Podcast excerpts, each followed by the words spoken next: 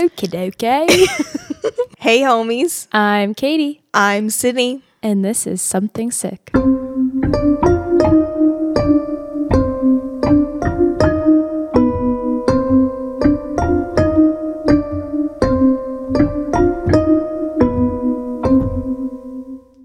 What a um wild week. I thought you were going to say, What up? That too. it has been a crazy week, everyone. yeah. Do you want to do your thing first? No, should- Okay. There's just a lot going on in the world. We've been like hearing a lot and like witnessing a lot of things about true crime. But the biggest one that everyone I'm sure probably has heard about is the Gabby Petito case. And it's just it's crazy and awful. Yeah. And like we're not gonna talk about it really, but like Because we don't have all the details. Yeah, we don't have all the details and stuff, but it's wild. Definitely look into it. If anyone knows anything, make sure you report it. Yeah. And Hopefully she can be found yeah, because it's really upsetting. Yeah. So yeah, there was that. Um, and then Katie, I Uh. witnessed a crime yesterday. like a bad crime too. So I'm just going to read the news article my coworker sent me. Let me ex- let me do the background. Uh, there were I got four hours of sleep the night Thursday night because I went to a concert and didn't get back until 2 a.m. and woke up at six something because I had to go to work by eight. Spoiler: alert, I was not on time, but whatever. and then the only people in the building were me and the three other women that I share an office with. No one else was in the entire building. Thank God we locked the doors because I'm going to read um, this news report of what happened, and I will, along the way, tell you what I saw. Nashville, Tennessee. I also will not be saying the location of where anything is Smart, because yeah. I don't need people knowing exactly where I work. So, three teenagers are facing several charges after leading Metro Police on a dangerous pursuit that started in South Nashville and ended in the blank neighborhood. uh, if you look this up, though, then everyone will know where I work, but that's fine. Uh, according to several arrest warrants, 18 year olds William Green, Makari Chirino, and Kyrina Newby were arrested after di- that. I also could have said their names wrong. Whatever. Were arrested They're after criminals. yeah, were arrested after detectives conduct undercover surveillance Friday afternoon in South Nashville. Investigators say they spotted a stolen 2020 white Kia Forte in a parking lot. An officer in an unmarked vehicle approached the car. William Green, the driver, accelerated at a high speed and hit a officer and hit the officer's car intentionally. Police say Green had 10 outstanding warrants against him, including two counts of vehicular manslaughter or homicide, not manslaughter. Homicide. So the worst one. yeah, homicide. I'm going to continue. the documents state Green took off, leading officers on a pursuit. A Metro Police helicopter assisted. I saw said helicopter. the stolen vehicle ran through several red lights at a high rate of speed and drove into oncoming traffic. The car eventually turned onto Blank Avenue in Blank, where I work. My building Literally is at the the corner, corner, yeah. of this. My car was right near it uh, and crashed into a Nissan SUV that was parked on the side of the roadway. My coworker's car was two cars behind, and I had almost parked in front of her when I got there. Then I decided I should park in the parking lot instead of the street, even though it was closer. The teens ran away on foot but were eventually captured by officers. A 16 year old was also in the car. According to the investigators, officers found Green was in possession of cocaine, a loaded ha- crack cocaine. a loaded handgun was found, and a black fanny pack at the scene. Another handgun was found inside the stolen car. Green is facing several charges, including vehicular assault, vehicular vehicle, vehi- vehicle, vehicle theft. I can't speak. Possession of a handgun and evading arrest. Newberry is charged with vehicle theft. Chirino is charged with vehicle theft, evading arrest, and possession of a handgun. I had literally left five minutes before this all went down to go grab my lunch. And then I came back right after the car crashed. And I just went inside and I was like, I think there was a wreck out there. And we start watching. And then the police all show up in undercover cars and in like plain clothing and with vests on. And then we're like, what is going on? And then we see a black fanny pack that they have it that is apparently had a gun or cocaine in it. She texts me. I had the day off. I'm like sleeping and like chilling. She's like, um, so I just witnessed like a, a car chase and like armed A crime. robbers and like and I was like, oh One of them, so there's a house right behind our building with like a carport and a Jeep. And one of them was caught in the Jeep right behind our office with a gun. And we looked out and saw a cop standing with a guy in handcuffs. And then the neighbors had a ring camera. And so they caught the guy sneaking into their car on their ring camera. But the kid got caught because he got trapped in the Jeep and then called his mom. So his family came to help him out. And that's when the police found out he was in the Jeep. But so fully saw a whole crime. And we went out there and no one was telling us anything. And we were like if our door had been unlocked they could have ran inside and like hid in the building. Yeah. we went outside and someone was hiding in the car right there. So um my coworker took out the recycling. The bin is right by the jeep. Oh my gosh. Anyways i saw a whole crime yeah, that's a lot. they could have they almost wrecked into our cars. So that's so super fun I mean, glad they didn't. That would have Same. sucked. I know. We went out and looked. We were also just trying to be nosy, but we had to make sure their cars weren't. Oh yeah. hit. Valid. Oh, and one of the guys was wearing like slides, and he kicked them off and left them, and everyone was like laughing at it. And like the tow truck guy was like, "Whose house slippers are these?" I really love Committing a crime in slides. why? I don't You know. know, you know you can't run in those. yeah, no, Not good planning. no. They didn't plan that out very well. They are 18, but 10 arrest warrants for one of them by 18. Yeah, that's a lot. and two for vehicular homicide. That's rough. I don't know which one I saw. That's okay. Yeah. I'm going to go with maybe like the 16 year old that was just along for the ride. That's my Yeah. hope for. Yeah. Yeah. That's what I would hope for too. yeah. So, Anyway, anyway, armed Grand Theft Auto. so if that interests you at all, there's the story. yep. So, anyway, real life crime. It be true. It'd be true. That was kind of stupid. anyway. You're welcome. Okay, now let's get spooky. I'm ready. I feel like this one's gonna freak me out a little bit. Yeah, it's pretty creepy.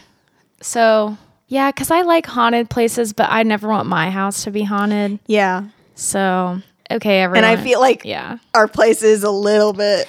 let's not put that Yeah. Okay. to the world. We're Let's not hope gonna. not. Yeah. So, well, I'm just gonna full disclaimer and admit that I have never seen The Conjuring or any of the Conjuring movies. We're gonna watch them now, okay? Because I and I researched the Perron family, who the con the original Conjuring movie is about, and that's what this case is. yeah. I was gonna say you haven't said that that's the case. And this is the case. But so now I want to watch the movie because if I can get through this, then I can watch the movie because I know what to kind of expect, even though I know the movie is not 100%. yeah. Honestly, the scariest part about like horror movies is just the jump scares. Yeah. The rest of it's fine. Yeah. I just don't like jump scares. Same. I don't, that's why we don't go to fake haunted houses. Yeah. I can't handle that. So, anyway, are we ready? I'm ready. Okay. So, first, I have to introduce Ed and Lorraine Warren, who are the people that the main investigators of this case. And so that's how The Conjuring came to be because it's their stories of their investigations. So, Ed and Lorraine Warren were paranormal investigators and authors. Ed was not only an author and a lecturer, but also a self taught and self professed demonologist. So, that's great. I would not want to specialize in that. Nope. Uh, Lorraine declared that she was a light trance psychic medium who worked alongside her demonologist husband. Uh, the Warrens founded the oldest ghost hunting organization in New England in 1952, named the New England Society for Psychic Research. Okay. Uh, the NESPR uh, works with researchers, police officers, nurses, college students, medical doctors, and clergy members on their investigations. So they bring all those college students. That, Us? that was that could have been us. It's I- not us anymore. Not anymore. That's weird. I know. Well, I had when I was writing it down, I was like, "That's us," and then I was like, "No, it hasn't been me for over a year and a half." Like, We're old. Yeah. We're outdated. yeah.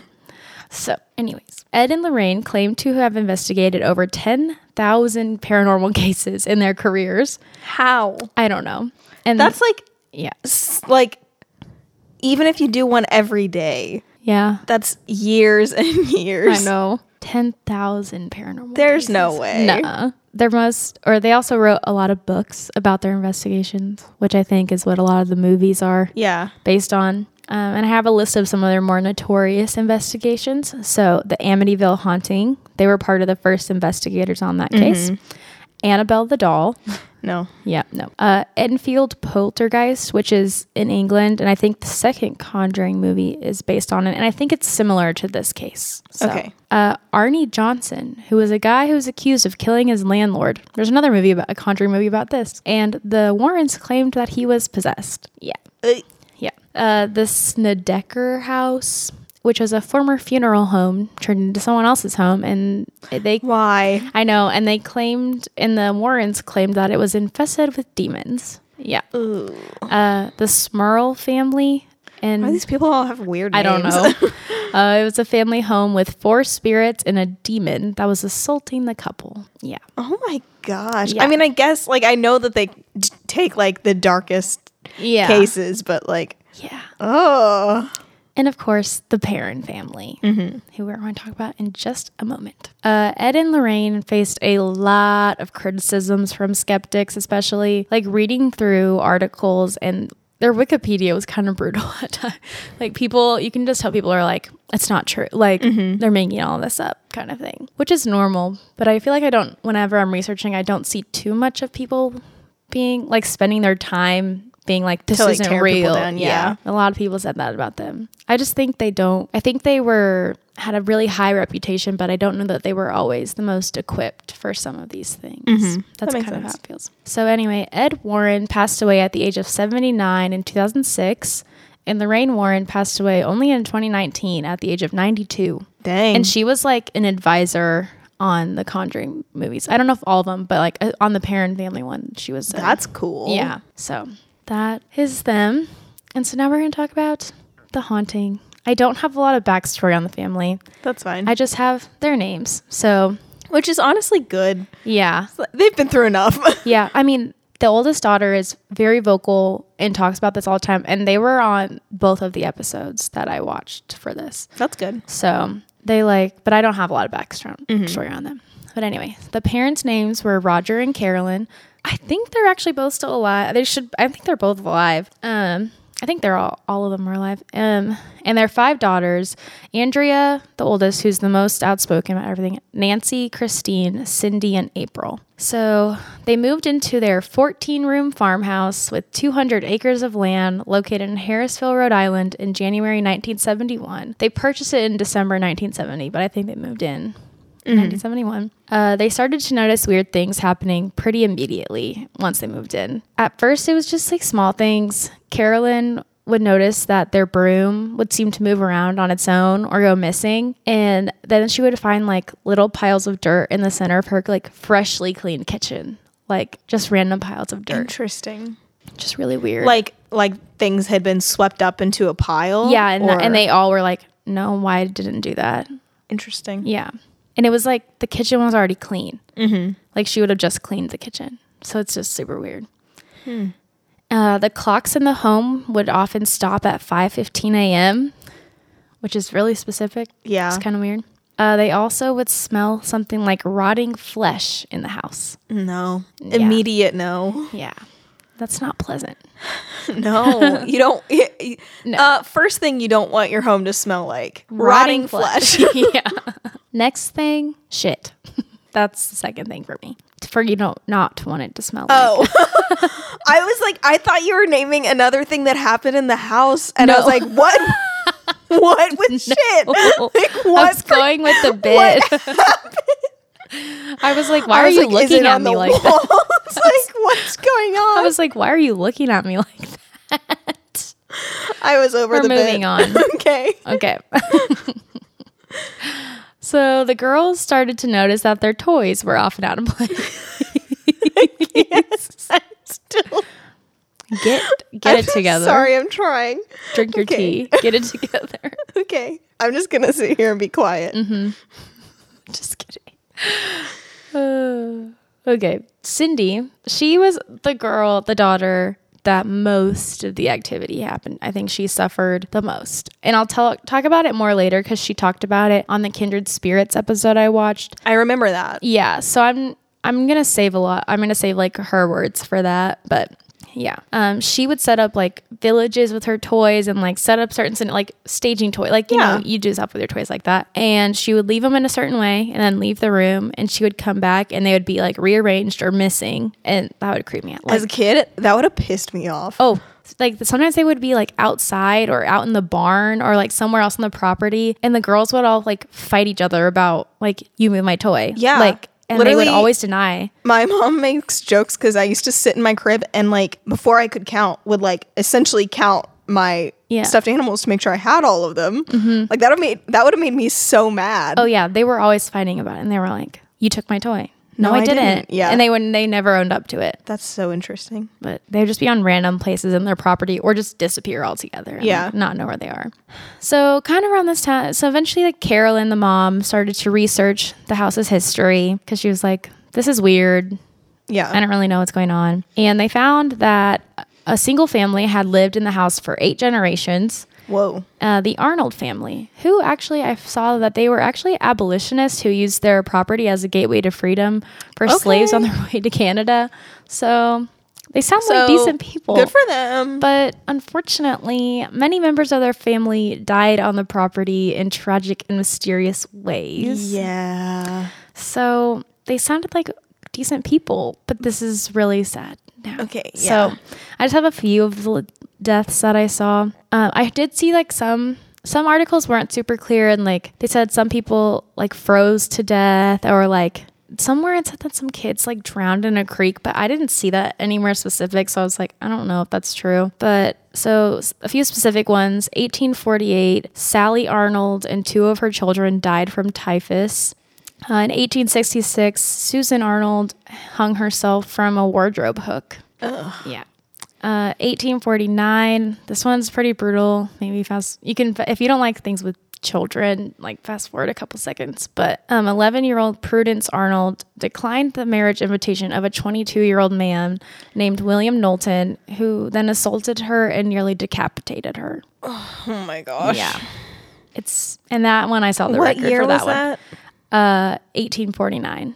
I'm disgusted. An 11 year old and you're 22. We're 22. Yeah. No, No. that's disgusting. Oh my gosh. Yeah, no. Okay.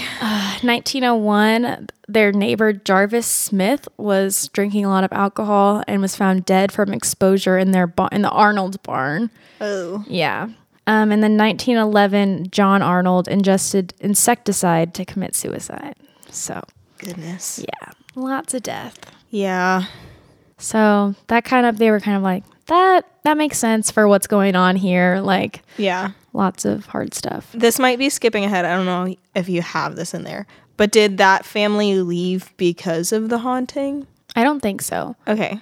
I didn't really see That they did they experience anything that you saw or no? Mm-mm. Interesting. I didn't see anything like more specifically about the Arnold family. That I just only found like that they had mysterious deaths there before. okay. I think other people lived there after them, Oh, okay. but I like I don't think the Arnold family passed off because to the Perron family. Okay. I think there were other people that lived there in between. Okay. but they had lived there for a very long Yeah. time. I was gonna say because if it was only them and then they left it to the parents, And there were people that lived there before them too. okay, Like before the Arnold family, the Arnold family lived there for a long time, and then a few other people, and then the Perron family. Okay. Yeah. okay, There's been a lot of owners to this house. okay.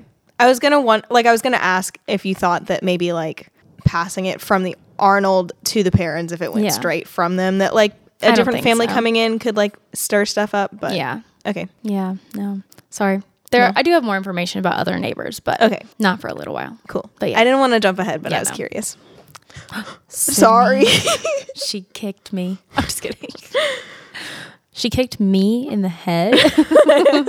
no, she kicked my stand. Anyway, so the Perron girls then started to see spirits throughout the home. no. And a lot of them seemed harmless, but they did notice that there were some that seemed pretty angry. Um, so some of the more benevolent spirits were just ones that like wanted attention, so they would like make loud noises when guests would come over. Like some doors would slam shut often, but there were other doors that wouldn't shut at all. Like it was just really weird. No. Yeah, I really actually doors that don't shut at all is like terrifying. yeah. Yeah. Uh, another couple spirits were a father and a son and a dog that they would see standing at the top of their stairs and they would just stare at a wall as if it was a window and they would never make eye contact with the family. I always feel sad when there's like A dog. a spirit dog. yeah, that seemed like at Waverly. Yeah. Yeah, it's a lot. Uh, okay, we're moving on from the sad Okay. puppy uh, to a chill, but talk about children. Uh, April Perron, who's the youngest, she had a secret friend spirit named Oliver Richardson, and actually, I think the Richardson family had the home before the Arnold family. But she had a f- little friend named Oliver Richardson, and he apparently lived in her closet. Kids are freaky. But she didn't want to tell Ed and Lorraine Warren about him because she was afraid he would go away. Like if they knew about him. Here's the deal. If that's true, I read that, but I if that's true, that is so sad that her. That's so sad. Yeah. But also, if I have a kid yeah. and they tell me about their friend, and it's like, what? Okay, like having an imaginary friend, okay. Yeah. But if it's clear that this is not imaginary, yeah, I don't worried. know what I would do. Yeah. No. No. I don't know what else to say about. Okay. Yeah. Continue. Yeah. They live in her. She he lived in her closet. That I hate that. My closet terrified me as a kid. Yeah, that makes sense. I don't know why. Okay. anyway, I feel like I should be insulted. I don't know why it made sense, but it did for some reason. Okay. Katie. Okay, anyway, sorry. I didn't mean that in a mean way. it seemed like like one of those things where you're like, "Oh, you look like you can't swim. you look like you're afraid of your closet as a kid." I don't know. I don't know why I said it to be honest. okay, move on. Oh, sorry everyone. It's been a long week anyway. Obviously, based on her car checking story. Yeah. And I didn't get home till 2 a.m. the night before. Anyway, Andrea Perron, the oldest. Also, the amount of times I had to type the name Andrea in this was a lot. And I kept typing Andrew every time and then had to be like backspace A. Like my fingers just wanted to type the name Andrew. riveting. Yeah. So Andrea Perron uh, also said she had seen a spirit that looked like herself, but as an old woman dressed in 17th century clothing. Looked like herself. Yeah. What does that mean? Like as like as if she had aged. Like put that old person filter on. I her. guess, yeah. I guess maybe I could tell, but like, I don't know if I would be able No. to tell. But one of her theories now, as an adult, I read is that she kind of is like, we can go to different dimensions and different time. Like she said on one of the shows, like, there's no time here. And she's like, it can feel like you don't know what year it is. And like, it was weird. And I don't fully understand it. And I don't know that I don't think I agree. yeah. But I think that seeing herself, quote unquote, as old woman is what kind of led her to think that.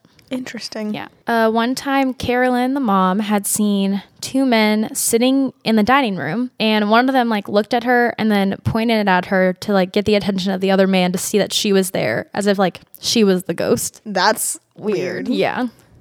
I don't know what I'd do. I If do kind of like acting that. like I was. yeah, I do kind of like that theory of like that they think of us the same way we think of them. Is Yeah. like kind of funny. Yeah. Uh, like I said, some whenever they like go to the darker stuff just a little bit, like they could smell like rotting flesh, Mm-hmm. and some spirits actually caused some of at least one of the girls' beds to like levitate off the floor and Nope. move. Yeah, a lot of furniture like shakes in this house, like vibrates. That's like when we when we were on this I couch know. and felt it move. I know. I can't imagine if it started shaking. No. So that happens. I feel like their furniture moves a lot and like shakes a lot. They would also they hear a lot of footsteps and disembodied voices around and like it's loud in there. There's a lot of noise in their house. Uh, Roger Perron would go into their basement cellar and would feel a quote cold, stinking presence behind him. And like the family tried to stay away from the basement. And they said in the Kindred Spirits episode, they were- they were like, I always avoided the hallway where the cellar door was. Like, they did not want to go near it, but their heating system would go out all the time, even though there was nothing wrong with it. So he- it would like force him to go down there. Oh, I don't like that. Yeah. Um, an incident that was reported in the Providence Journal in August 1977 was that, quote, Mrs. Perron said she woke she awoke before dawn one morning to find an apparition by her bed, the head of an old woman hanging off to one side over an old gray dress. There was a voice reverberating, Get out, get out, I'll drive you out with death and gloom. End quote. Oh, Yeah. Hold on tight to that image in your head because it came back on Kindred Spirits. I don't want it. yeah. Creepy. yeah. So, the most aggressive spirit is suspected to be called Bathsheba. There was an actual woman who lived near the property. She was a neighbor in the mid 1800s named Bathsheba Sherman. She was born in 1812. She was a rumored Satanist, and even though no trial ever occurred, she was like, um, people suspected and claimed that she was involved in the death of a neighbor's child with a knitting needle. Oh. Yeah. Andrea Perron did say, though, that she personally did not find any records to say that any of this was true. Mm-hmm. But it like came up because of Lorraine Warren. So I'll say that in a little bit. But people think Bathsheba's a spirit there. And Bathsheba Sherman died in 1885 and was buried in a nearby cemetery in town. So, according to Andrea Perron, I, their whole family pretty much refers to this one evil. I actually think they kind of now just call her the woman, mm-hmm. but people think it's her spirit, Bathsheba's spirit. And according to Andrea Perron, um, the spirit perceived herself to be a mistress of the house, and she resented the competition Carolyn Pier- Perron posed for the position. Mm. So, like, the spirit did not like their mom. Yeah. Um, One specific incident with Carolyn in this spirit was one day Carolyn was lying on the couch and felt a piercing pain in her calf, and the muscle began to spasm. She noticed some blood at the point of impact of like the stabbing pain, and she looked around for like a bee or something that could have hurt her, and she couldn't find anything. And in Andrea's book, House of Darkness, House of Light, she actually has two books about this called the same, they're like different volumes of that. But she said that the wound was, quote, perfectly concentric circle as if a large sewing needle had impaled her skin, which they tied oh. to Bathsheba potentially hurting a child with one. So that was that. So because of this level of haunting, Ed and Lorraine Warren came to investigate the home. And I think in the movie, Carolyn, her character called them to come in, but in the in real life, a paranormal group in Rhode Island is actually who called them there, and they did not seek them out. And honestly, they were not super happy that they showed up. Mm-hmm. Like the parents, especially, were kind of like, "I don't really want you here." They don't want to like stir stuff up. Yeah. Especially for their kids. Yeah. So Andrea said that Ed and Lorraine had the best of intentions, but that they were like in over their heads. And she said Lorraine had actually said that to her like 40 years later because they had a relationship. And she was mm-hmm. like, she's like, we really wanted to be there for you, but she was like, we didn't know what we were in for when we stepped over the threshold of your house. Like it was really strong. So they first showed up in 1973 on the eve of Halloween. And yeah, I know. Why? You know, like why we went to Waverly. That's different. Yeah. why people do stuff on Friday the thir- Friday the 13th. yeah. But when Lorraine walked, this is according to Andrea. She said this on Ghost Adventures, I think. Uh, Lorraine walked over to the stove in the kitchen and said, quote, I sense a malignant presence here in this house, and her name is Bathsheba. She also sensed that a witch had done a ritual on the property where she used an infant as a sacrifice. And Lorraine like didn't know any of the history of the like the area and like totally drew that name out of thin air. Like mm-hmm. so that's why everyone was like connected Bathsheba Sherman Yeah. to this. But it wasn't until Lorraine. But that's like such a random name to say Yeah. if you don't know the history. So Well, and if you're trying to just make something up, that's Yeah. not a name you would pick. Yeah. You would pick like Sally. you know, like something someone would have, you know? Yeah. So that is where Bathsheba came in, and that would terrify me Yeah. if someone just walked directly in and was like, "This spirit is here." so then, like during the invest, they brought like a group of people with them, and Roger Perron was not happy, and they brought like a priest, another medium, some other people. Like they just brought a bunch of people, and then Was the family still staying there while they investigated? Yep, I the- hate that. The family was there, and then Lorraine wanted to do a séance No. yeah. So they like sent the girls out of the room, but Andrea and Cindy kind of watched because they're children. And it's like also if you're still in the house, like yeah.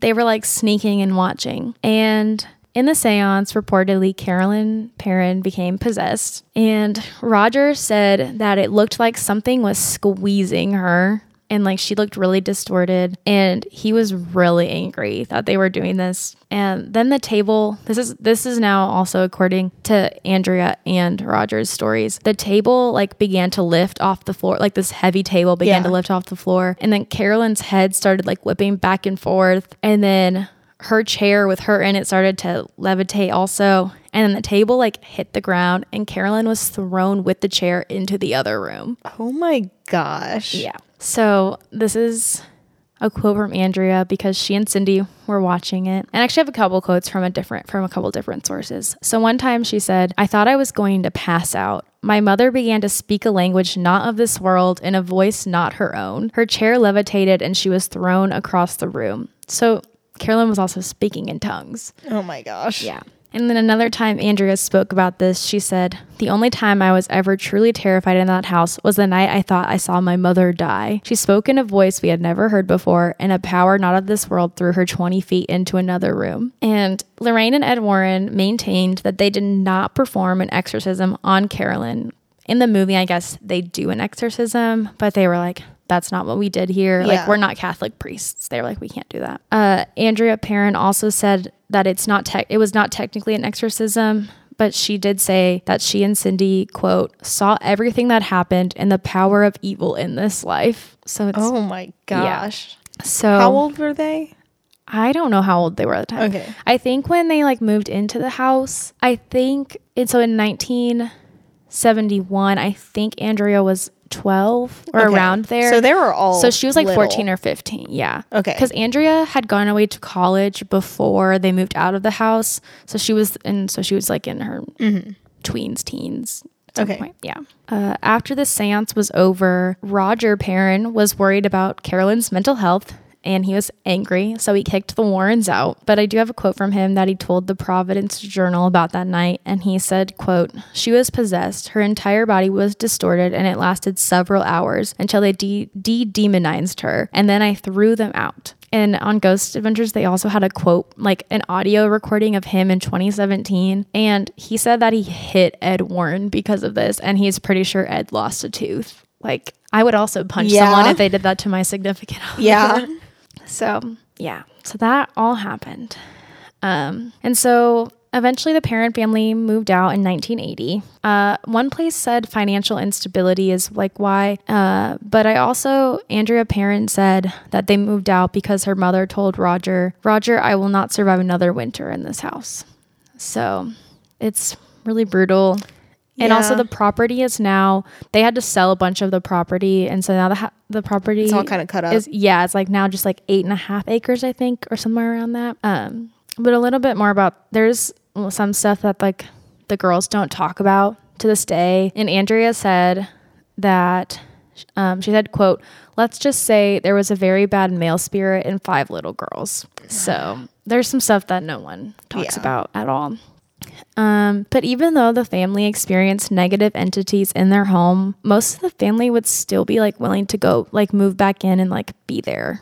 Like Andrea really likes being there. Like she's like, whenever I come there, I feel like I'm home. That's so weird. Yeah. And the people that own it today let her come back and like they're like, it's your, it was your house. Like, so they have very weird, like it's a weird, I don't think they all feel that way Yeah. by any means, but I think some of them feel that way.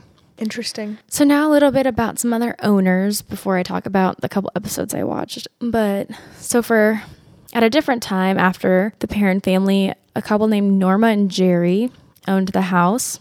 And Rhode Island is actually a state that apparently does not require sellers to inform buyers about any paranormal activity. And so they didn't get to know that or anything. Are there places that require it? Some states require stuff like that, I didn't know that. I knew that you like like murders and like stuff. you had to disclose like murder and Yeah. crime and stuff. I didn't know that there were places that were require sure you to there- disclose. stuff like that. Yeah. Huh. but they don't require that. Uh, I guess I do have one. This is it's like I don't know why I put all of that before, because now I actually have a couple things from Andrea about the house.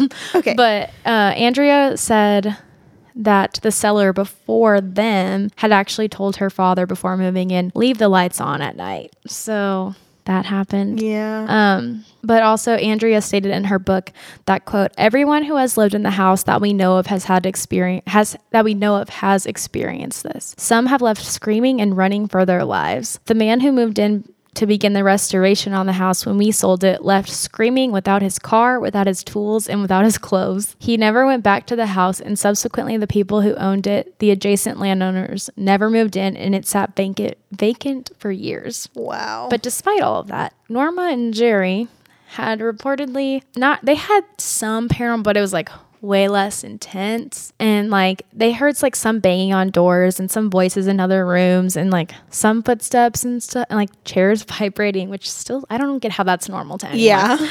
But the only like visible thing they really experienced, they said they saw some mists and like a small, like some blue lights moving around, which is a common thing I think people have seen. But Norma has actually spent a lot of time trying to disprove the Perrons' story and Ed and Lorraine's like evidence. Like there was a full video. I didn't watch it, but she like spent a lot of time trying to be like, this is not true, the level that they experienced. And like, It- but if you experienced so, like some, Some things thing, that are still yeah. pretty big things, maybe Like- they just weren't angry at you. yeah, it's like if you experienced like you knew like yeah this house is haunted like maybe you don't feel unsafe but Yeah. like you know it's haunted Yeah. why would you discount other people's experiences Yeah. there Yeah. I think part of it was she wasn't super happy that they were living there when the movie came out. And so people kept trying to like trespass and sneak onto their property. Mm-hmm. But like, that's not their fault. They didn't Yeah. make the movie.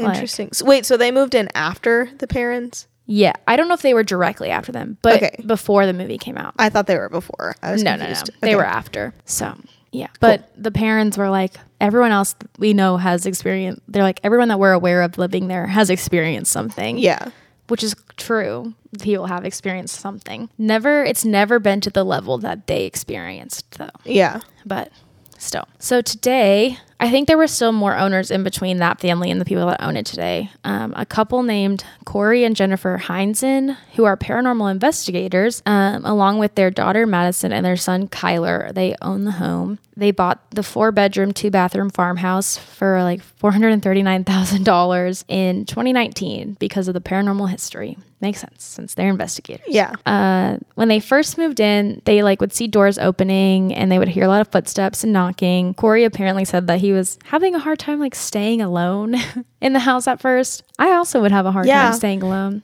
So makes sense yeah, uh, he told the Sun Journal that quote: "I don't have the feeling of anything evil, but it's very busy. You can tell you can tell there's a lot of things going on." which makes sense. Seems like there's a lot of spirits in there. Um, their daughter Madison actually gained a pretty large following on TikTok because she made tiktok some. queen i do think i've seen some of those Yeah, same. She like made videos of the house. Uh, in one video, she told her story of like seeing a spirit, and I saw someone like wrote out what she experienced. So I'm just gonna say that really quick. So, quote, this happened last year when I was in the kitchen. I was eating dinner by myself and I saw someone run by me. I caught it by the left corner of my eye and I saw, and all I saw was a veil and a skirt and it just vanished into thin air. This all happened in a span of three seconds and I just sat there in complete disbelief, not knowing what to do afterwards. And then she like told her parents about this and they both said they had actually seen a spirit and described it as a woman in a wedding dress. Mm. So i've definitely seen her videos same. before because that's when I I remember seeing a video of her and being like, "You can stay there." Like yeah I looked it up. Everyone they are booked out for overnight investigations through 2022. insane So no, you can go for like an hour day thing. Everyone's they have some of those still available, mm-hmm. but bummer we can't all go there and stay the night. it's okay i'm Not sure I want anyway to. yeah. So anyway, the the couple and Kyler, their son, I think Madison's away at school. On their website, they were like, Madison's in school, so she's not available for interviews. but she said, That's okay. I have TikTok. queen uh, if she listens to this, hey, let's be friends. But seriously uh, their son Kyler was also interviewed on both shows that I watched. So starting with Ghost Adventures. We always have to start with it. yeah, because I want I always like to end on. I literally started watching the Kindred Spirits episode before the Ghost Adventures, and I was like, why am I doing that? I need to end on the one I actually want to. watch. but actually, this episode was a Halloween special or something for Ghost Adventures. And so it was longer and they got some decent stuff. Like it was interesting. So at first, Zach interviewed Jennifer and Corey. And they started by saying that they had seen a lot of flashes of light when there shouldn't be lights, which would scare me a lot, I think, if there was lights randomly going on and off. Um, sorry, just hit you. Um, Corey and his son have. I think they have. I think Corey has four kids, but I the one, but Kyler and Madison are the ones that are like into the paranormal. Like, Yeah. But um, Corey and Kyler have seen a black mist in the house. And when he saw it, like Kyler saw it, he left without telling anyone and did not come back for two weeks. Like, he's like, I'm going home to my mom. like, left. Yeah. Yeah, he was so scared. And then Zach interviewed a friend of the couple and he said that he like worries, like Zach asked if he worries about his friends and he was like, yeah, I do. And he said like the one thing he's also experienced was a black mist. And he said that it was like shapeless and like moved with a purpose. And he said he's a skeptic, but like, He's like, I'm not gonna lie, like I was terrified. And he said that this home has made him take another look at like his core beliefs. And Zach like gave him a warning because he was like, I'm pretty open. He's like, you shouldn't be open to this kind of stuff. Like, Yeah. that open. And I was like, you're right. Tell him. Like, you should Fair. not be like that with this. Um, then a, a cop or someone was interviewed and said that the previous owner was an elderly man who like constantly had 911 emergency calls from his house, like about health things, even though the guy like seemed pretty healthy. Like, he was like, it was super weird. So, Interesting. yeah. And then Kyler came and Kyler originally didn't want to be interviewed, I guess. And then he was like, "Okay, I'll come I'll come do it." And he said that he he was like laying down around midnight and on Kindred Spirits, he was also interviewed and said like the same exact story, but apparently it was like six people. They were all sleeping in the same room on like cots. And like he woke up around midnight or he was about to fall asleep around midnight and he saw a black shadow like in the corner and he like would it was like moving around and he's like I just freaked out and like couldn't sleep didn't wake up anyone to tell them and then in the morning he just left and like was like I'm going home Dude, why would you not wake someone up? no I, would I mean, I guess up. you're just like paralyzed with fear. yeah but I, if they're all like in the room with you be like there's something over there I don't know though, because I like, I don't think I would want to speak. yeah that's I remember true. the time. Okay, guys, there was a moment one night that I literally woke up to knocking on my door and I thought It that was it was Katie me. and it was not her. And we are the only people that live in our apartment, so it wasn't anyone else. No, and. I was so scared. Like I was like, Katie, but like I didn't want to speak. I don't Yeah. know, something about it. Like yeah you're afraid to like move or speak. yeah so that's what happened to him their son poor guy Yeah.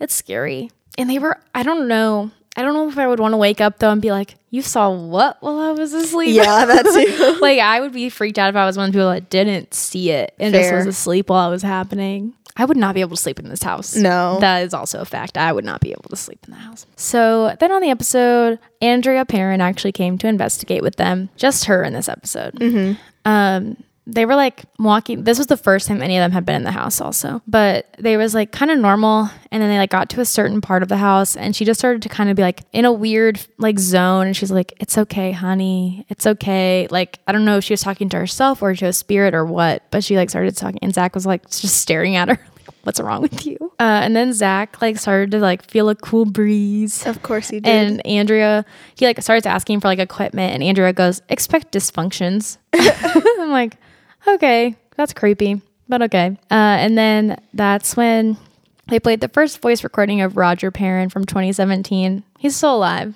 but this was just a voiceover, and he said he was like, "It took me about a year and a half to believe the girls." He's like, "I finally did, especially when like." The woman, the old woman started to come for me or come to me. Like, yeah, creepy. yeah. So, um, Andrea said that the first night that they lived there, her sister Cindy woke her up by crawling um, into her bed and like being like, "Can I like get in your bed?" And she was like, "Sorry, my my sister is texting." uh, woke her up by crawling in her bed, and she said she heard voices, and they were all. She's like, they were all standing around my bed, and then she was saying they were that the spirits were saying there are seven dead soldiers buried in the wall. No. Yeah. I remember that part. That's Yeah. so scary. Very creepy. And Andrea said that she believes it's totally possible. There's like stone walls around the property. Yeah. And the house was built 40 years before the signing of the Declaration of Independence. And it's been there through the like a bunch of different wars and battles and stuff. Yeah. And she was like, totally possible that could be true. Like outside in the property somewhere. Fair. Yeah, that's really creepy. So also to be Cindy, poor Cindy, just like This poor little baby. yeah. The first night, I if my kids yell out to me, we're moving. We're out. We're figuring it out and moving out. Yeah. I can't stay there. So then within 20 minutes, they um they had moved well, they had moved down into this room where the seance had happened. And within like a 20 minute time span, all of them like started to be really affected by something. Zach, get, do you want to have a guess at what happens to him? Does he get angry? Yep. he starts to feel angry. I'm being serious. And then Billy, who was totally fine, like Billy had said to Andrea, like, he's not okay, like about Zach. And then a minute, like a few minutes later, Billy's like sitting at a table, and then Zach's like, What's wrong with you? And he's like, I just blacked out. Like, how long have I been sitting here? Like, he's not sure what's going on. And then Jay starts to go, like, seeing things around him. He's like, It's super weird. And then Zach and Jay like start shaking in the room. They're like, I'm shaking. I don't know why. but it was, they're like, we're all being affected. Yeah. So anyway, uh, and then on day two of this event, because this was multiple days because it was a big Yeah. special. Obviously. Um, so they came back for day two, and in like right before they got there, Corey, the owner, had been at the property and he had a video of the light in Andrea's childhood room flashing. Like you could see it from outside, just going on and off and on and off. And then he like went inside and it was still going. And he was like, Whoa. "That is super weird." That's weird. yeah. So they were like, "Is it paranormal?" Like they're like, "Is it just a technical thing or is it paranormal?" But it's like, Yeah. it wasn't ever doing that before. Like, well, that's a lot for it to like flash like on and off like a lot. yeah, I mean, usually if your lights are like going out, they'll just flicker a little and then go out. die. Yeah. And it was like fully on, fully off. It wasn't like just dimming. It was like Yeah, turning off. weird. So that happened right before they got there. And then they brought in two investigators who were actually like who had actually investigated the house before Ed and Lorraine had ever investigated That's the cool. house. Yeah. Their names are Keith and Carl Johnson. They're brothers and they're demonologists and paranormal investigators. And they kind of like didn't come back because of what was stirred up by the Warrens, I think is what they said. But they're both still investigating. So they came in to be interviewed and to investigate because Zach wanted them to come in and like bring like some older equipment, like some mm-hmm. more vintage equipment. And Carolyn had actually called them in to come mm-hmm. investigate. And Keith said that they had, there's like no phones or anything really that people had. And so he had used um, a newspaper ad about their s- services. And that's how Carolyn had found them and like called them in. Um, and then while interviewing the family for the first time in 1973, uh, they had actually heard footsteps and stuff and mo- people moving around upstairs. And they asked the girls, like, is that normal? And they're like, yeah, that happens every day. And they're like, that's kind of creepy, Yeah. like spooky. And the girls also said that their bedrooms upstairs um, was where they were most afraid of. And they're like, yeah, we don't like it up there. Which is so sad. Yeah. And also while they were there, um, Carl had seen a black mist come towards him and like went all around him. He like closed his eyes because it was like his reflex was to close his eyes when something came at him and then it was just gone. And then they were like, then there was a window in part of the house that like was that stayed open and it was because of the humidity or something like something with the like the weather or something. I think they were there in August and they were like it's really hot in here. And so they had a window open and then the investigators were like, "Are you guys religious?" And the parents were like, "Yeah, we're Catholic." And he was like, "How about we like call upon the name of Jesus?" Like, hey, wanted them to call upon Jesus. And as soon as they did it, the window slammed shut. And they were like, "That's not good." Yeah. So that happened. And so then flash forward to flash forward, fast forward. I was like, that is not the right word. That's not written down or anything. That was just my brain. I'm so dumb. Anyway, fast forward. You're I thought you were trying to do a thing. no. I said it and I was like, that's not correct. like, I, I just thought you were trying to be like quirky. I no, don't know. Anyway. my brain stopped working.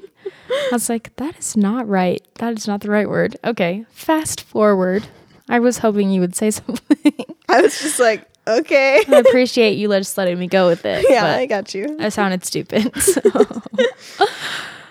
so then they were doing like a dramatic shot of all of the guys walking into the house with the drone around them, like of course. and actually, on the drone, though, they captured a black mist move across the screened in porch area. Like through, you could see it in the windows of it. So, and they like all saw it on the video and they like went in and they were like, nothing is in here. Why did it do that? And so they're like, That's we all seen a black mist now. And the house was like, they were using an EMF thing and it was like at a zero baseline. And as soon as Carl started speaking, it started spiking a lot. And they were like, okay, that's kind of weird. And then they start talking about the Bible and mm-hmm. even higher EMF spikes were happening. And then Keith did a protection prayer over all of them. And they heard and captured a disembodied growl. No, not the Yeah. growl. I hate it. And then they went, oh no, they weren't in there. Yeah, they weren't in the room, but they were like near the room where the seance happened and they heard something moving in there and they were like, none of us are in there. Some, nothing should be moving in there. Yeah. And then they did try to use the spirit box throughout the whole house and caught nothing. So that was really interesting. Not a lot of, like, no voices are really captured at all in here. Uh, and then everyone else was like, either out of the house or upstairs or something. And Billy was alone downstairs filming himself, and a weird black mist moved in front of him on the camera. And it was just creepy. And then, and like, he was holding it like a selfie, basically. So it's like the camera was so close to his face. Yeah. So black mist moved close to his head. That's freaky. Yeah. So then Zach and Billy are upstairs by themselves, and Billy is holding an SLS camera on Zach. Zach is like sitting and rocking in the most creaky rocking chair ever. And I don't know why he was just doing it. He wasn't even talking, he was just sitting there. But Billy was like filming him. There's like a doorway next to him, and he's like, and there's a bedroom on the other side. Because upstairs is just bedrooms. And Billy's like, come show yourself in this doorway, like come out of that bedroom and come here. And they had been using the SLS for a long time. Nothing had been showing up. And then a figure was in the doorway of the other bedroom. And he was like, oh my gosh, oh my gosh. They start freaking Yeah. out. and obviously. then it, Zach was not doing anything. It was super weird. Like Billy was like, Zach, come over here. And he wasn't moving. And he was just like, and then that one went away. And then two of them came and were standing in the doorway. And then the second one went away and then came back up. And this time it was like up by the ceiling. And then the other one looked like it was like holding on to it with both arms. Like super weird. Weird. And then it went away. But Zach like didn't react like at all. And Billy is like, dude, come look at this. like, like I, it was a very weird reaction for him not to do anything. So then they go down later and Carl and Aaron are sitting at the seance table or in the, I don't think it's the same table. It's obviously not the same table. But a table A table in in that that room. Yeah. And they're all like kind of Zach is standing like in the library room. They're all just kind of like nothing. They're all like kind of being affected, but like they're just like in a weird headspace. And then they're not like noticing Carl. And then he starts to like groan. And then they're all kind of like looking at him like, uh. And Zach's like, Aaron, go get out of here. And like they all start to leave. And then Carl's just sitting there like being super affected. And then he's just starts repeating like, don't leave, don't leave, don't leave. Why did they leave him? Why is that their instinct? I don't know. They were like freaked out by him. Like you can be scared, but also he might be like being needs possessed or something. Like he needs help. Yeah. So then he eventually like got himself out of whatever trance he was in and he like went directly to his brother and was like, Can you pray the Lord's Prayer over me? And so his brother like prayed for him right then and there. And then he's like he and Zach was like, What happened, dude? And he was like, You have to believe me if I tell you. And Zach was like, Okay. And he was like he felt a black mat and saw black mass come over him and like put him in a weird trance. And I was just like, That's weird and I don't want to mess with that. No, no. But then they were looking at, they had taken like over 200 Polaroid pictures in the house at that point, And in one out of the 200, they had taken a couple a few seconds apart in front of that table, in front of that chair that Carl had sat in, and there was a black mist in one of them, but not in any of the other 200 pictures in the mm-hmm. whole place. So that was super weird. yeah. And then the next night, just the Ghost Adventures guys were in the building and they caught another disembodied growl. so that's creepy number two. Like, I don't like it. And then they like go outside and they're like investigating the stone wall because of the soldier thing. And Zach is using like a parabolic mic and they caught like a voice talking over them that wasn't caught on the camera, but was caught on that. But you can't like Billy was talking at the time or something like that. And so you can't fully like hear what it's saying. But there's only a voice there that wasn't any of them. And then also in the middle of them being outside, Zach like pulls out his phone. He's like, I thought I turned this off, but I felt it vibrate. And he opens it up. He like pick, he like looks at his phone and Siri is open. And the question that Siri heard was, Are you dead? No one asked, Are you dead? Yeah. Like he was like, That's creepy. I don't like he's like, My phone was off, I thought. Like, That's really weird. yeah. So I don't like that. If our series ever picked up a spirit asking it a question somewhere, I need to get a new phone. yeah. It's like a destination fear when their phones ring. I don't know how Tanner has that same phone. no, he said he got rid of it. Oh, he did? yeah, Good. when the episode he said, "Now you guys know why I got a new phone," because I couldn't handle No. it. Um, and then they're walking like back towards the house, and Zach is using. I was trying not to go into detail. I was like, I don't need to put all these down. I was like, no, these are interesting things. um, Zach was using IR binoculars outside and just like looking at all the house. And he turned, and as he's going towards the house, he caught a black shadow figure in one of the windows, and it moved out of frame in the video. And like he slowed it down, and you could like see that there was like a silhouette of a dude in the window. So that was creepy. Uh, and then they're like in the house later again and then aaron like goes he's like i just need to say this for the record but he's like this is he's like two times now i've seen another man standing behind zach tonight and i'm just like that's really creepy Nope. and i don't want to know what he saw but he said that and then they used like a spirit box kind of thing and the only voices they caught through that though was a guy saying forgive for me and then the word leave so they're like does that have to do with don't leave don't leave don't leave like who knows but it's kind I of think weird it has the opposite message. So yeah. So throughout the past couple days on the episode, Carl had gotten like a stabbing pain in his hand. Zach had felt something like stabbing on his side. And Aaron on this third night started to have like a stabbing pain in his chest. And he was like really uncomfortable. leave him alone. Yeah. Leave Aaron alone. anyway, I was going to say something and I was trying to be funny and I had nothing come to my mind. And then I was like, I was just being really quiet for no reason for a second. So they also set up a time lapse camera to like film the library doorways, which you can see from the table in the seance room. It, the house is super weird shaped, but there's like two doorways to the same room right next to each other. But they were like filming and they had a time lapse camera and everyone else was upstairs and in the middle of this like and it's like a bright night vision thing. And they, there was like a few seconds where it was like super dark weird shadow over it. And then it went back to being normal and was normal the rest of the mm-hmm. day. So that was super weird. And then creepy jay wanted to do a conjurer ritual down in the cellar. Jay. and he was like i don't want to do this without the family's permission. And so zach calls the couple and it's like jay wants to do a ritual but like needs your permission. Like we don't want to do it without your permission. And they were like yeah do it Could not be me giving that permission. no Jay, he knows just too much knows too much. he does things that he knows he shouldn't. Yeah. If you have to ask permission, you know you shouldn't, you shouldn't be doing do it. Yeah. He was like, I know I can close it. It doesn't matter. Jay, no. You don't need to do it. You don't need It's to do it. It's unnecessary. So he and Aaron headed down to the basement to do set up the ritual like salt and candles and whatnot. And Zach goes up to Andrea's old room on the top floor.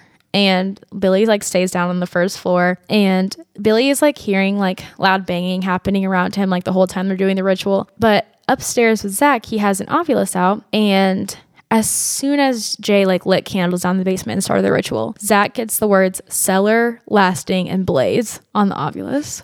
no. So that happened. And then eventually like Zach and Billy like got creeped out and Billy like went upstairs to like check on Zach because they were hearing a lot of loud noises and they were like filming like I don't know if Billy heard or saw something around the closet area, but he starts he like had been filming over there. There's a bunch of hangers in the closet. They're not moving. And he goes and then he goes back to it and the hangers are all moving in the closet and they're both like, That's enough for me. Like that put me over the line. like they're like, let's just go outside and review some evidence.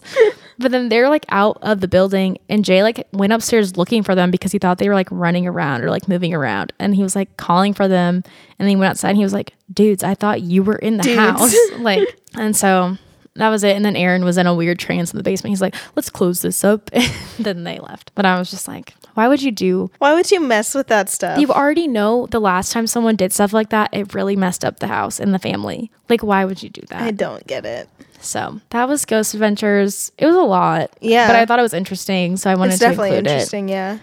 But now we're going to talk about Kindred Spirits.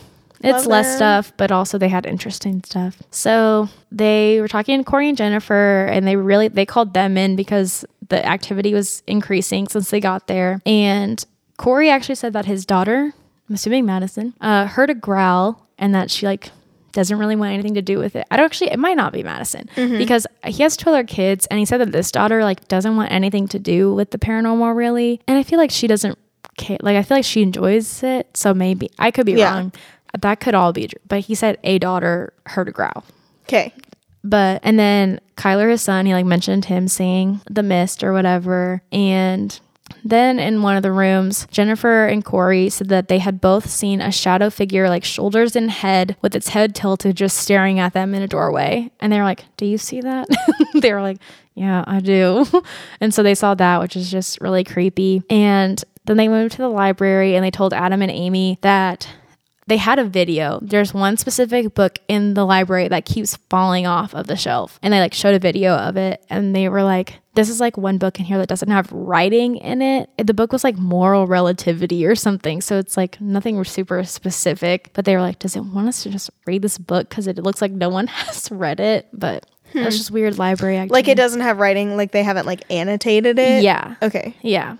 So it's just weird. Hmm. And they also said in the seance room outside of that that they catch a lot of EVPs and spirit box responses. And then up in the bedrooms, they said they catch a lot of flashing lights and like a blue light moving around. And then they go down to the basement, and that's where they talk about how the Perron family always talked about a woman with a crooked neck. And down on a piece of furniture down in the basement, there's like childlike drawings of like crooked neck people with tongues sticking out. I remember that. Yeah. It's very creepy. yeah. So then on to the investigation at first. So Amy and Adam were going to do a spirit box session because they heard that that was effective. And Adam is like talking to Amy. Nothing's really coming through. And then Amy hears, Leave me alone on the spirit box. And then. Were they doing like the Estes?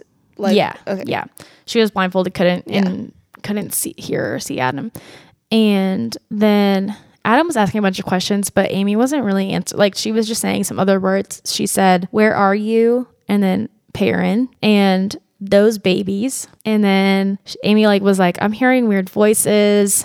And then she heard, "I had enough," and I was told to. And then she said, seven, seven. And then it's impossible. And then Adam asked if they need help, and she said, "Yes, ma'am."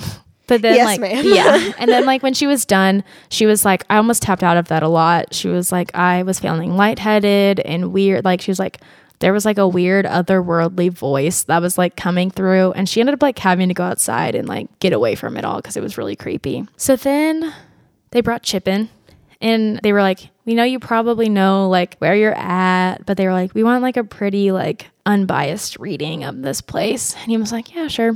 And he walks in and he's like, There's a lot of residual anger in this house. And then he like leaned against the doorway and he's like, I just got shoved, which is like, no, thank you. and then they were up in one of the bedrooms and he's like, this might be residual, but I'm hearing like a little child like saying like, stop, stop, which is really sad. Yeah. Um, and then in one of the rooms, he was like, it's very dark and something has settled in here. I'm like, Oh. really creepy. And then they went into the master bedroom and he said that a woman claims the room and he said that she's saying, This is my house. This is my effing house. So, Okay. yeah.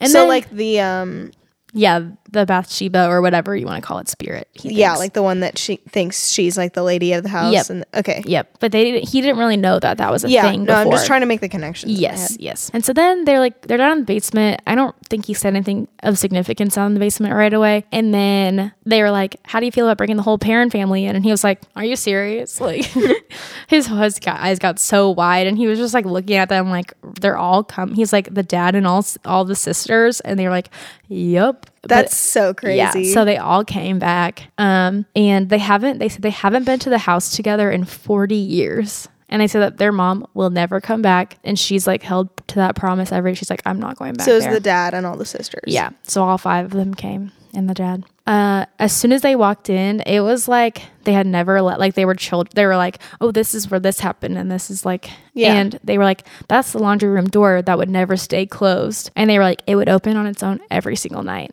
I'm like, that is so creepy. Um, and then they were all like downstairs, and Cindy like went upstairs by herself. Like no one knew she went up there, and they all start going like, "Where's Cindy?" And they're like, "She was the most affected up there growing up," and then she's like upstairs, like crying, like being sad. And like Adam found her and she was like, I always heard voices. There's always people around my bed. And she would like wake up screaming. And one night, um, their mom got there first, luckily, but she's like told her sister, like her daughter's like, go back, like go away from the room.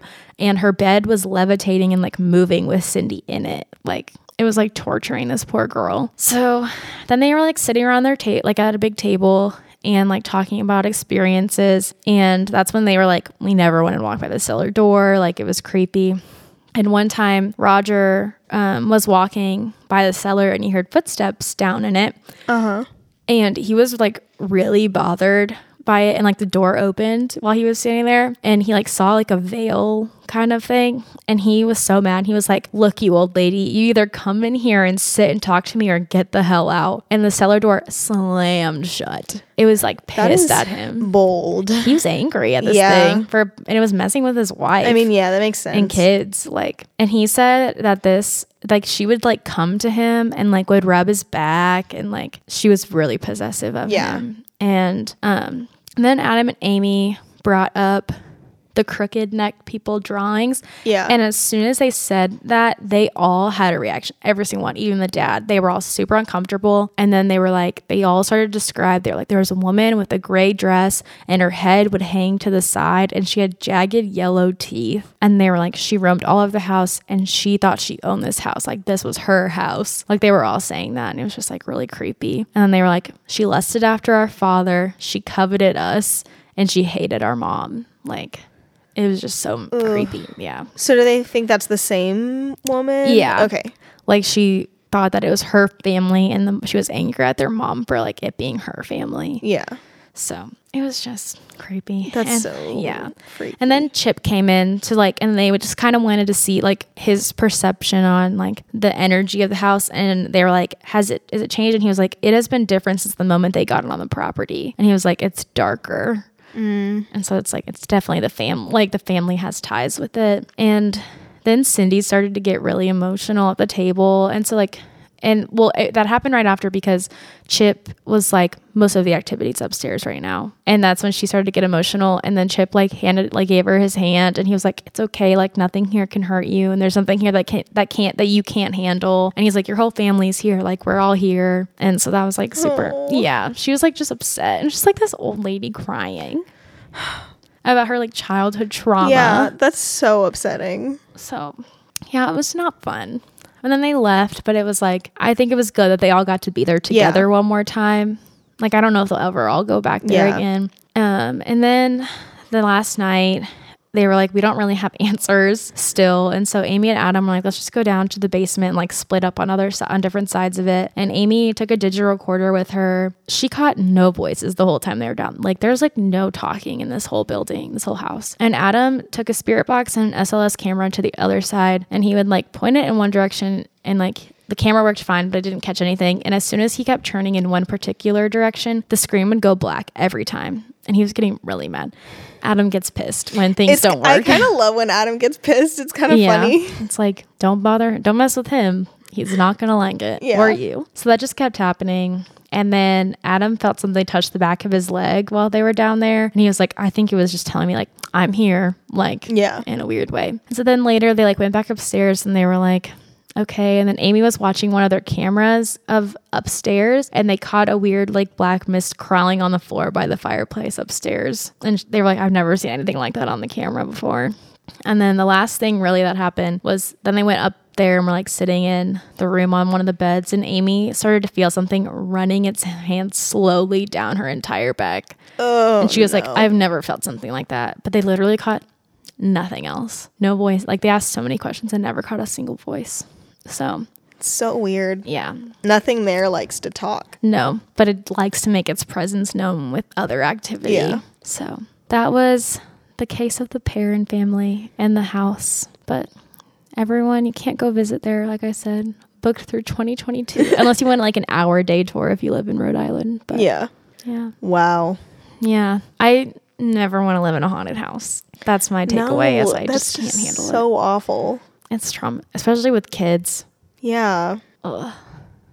They make it creepier and also sad. Yeah, So, it's rough. So yeah. that was that. Highly recommend watching those episodes with the family actually in it and Yeah. like hearing their experience from their words and like seeing their emotions. Definitely. Like it's really powerful. Like that's why I wanted to do this is why I wanted to do it because I just remember I just vividly remember their reactions to this stuff. Mm-hmm. So yeah, or go read Andrea's book. Heck yeah. She has two books. Go read them. What a what a queen. Yeah. So Well, um, and while you're at it, you should follow us on all the things. on Instagram at Something Sick Podcast or Twitter at A Sick Podcast or on TikTok at Something Sick Podcast or send us an email at Something Sick Podcast at gmail.com. We'll talk to you next time, homies. Peace out.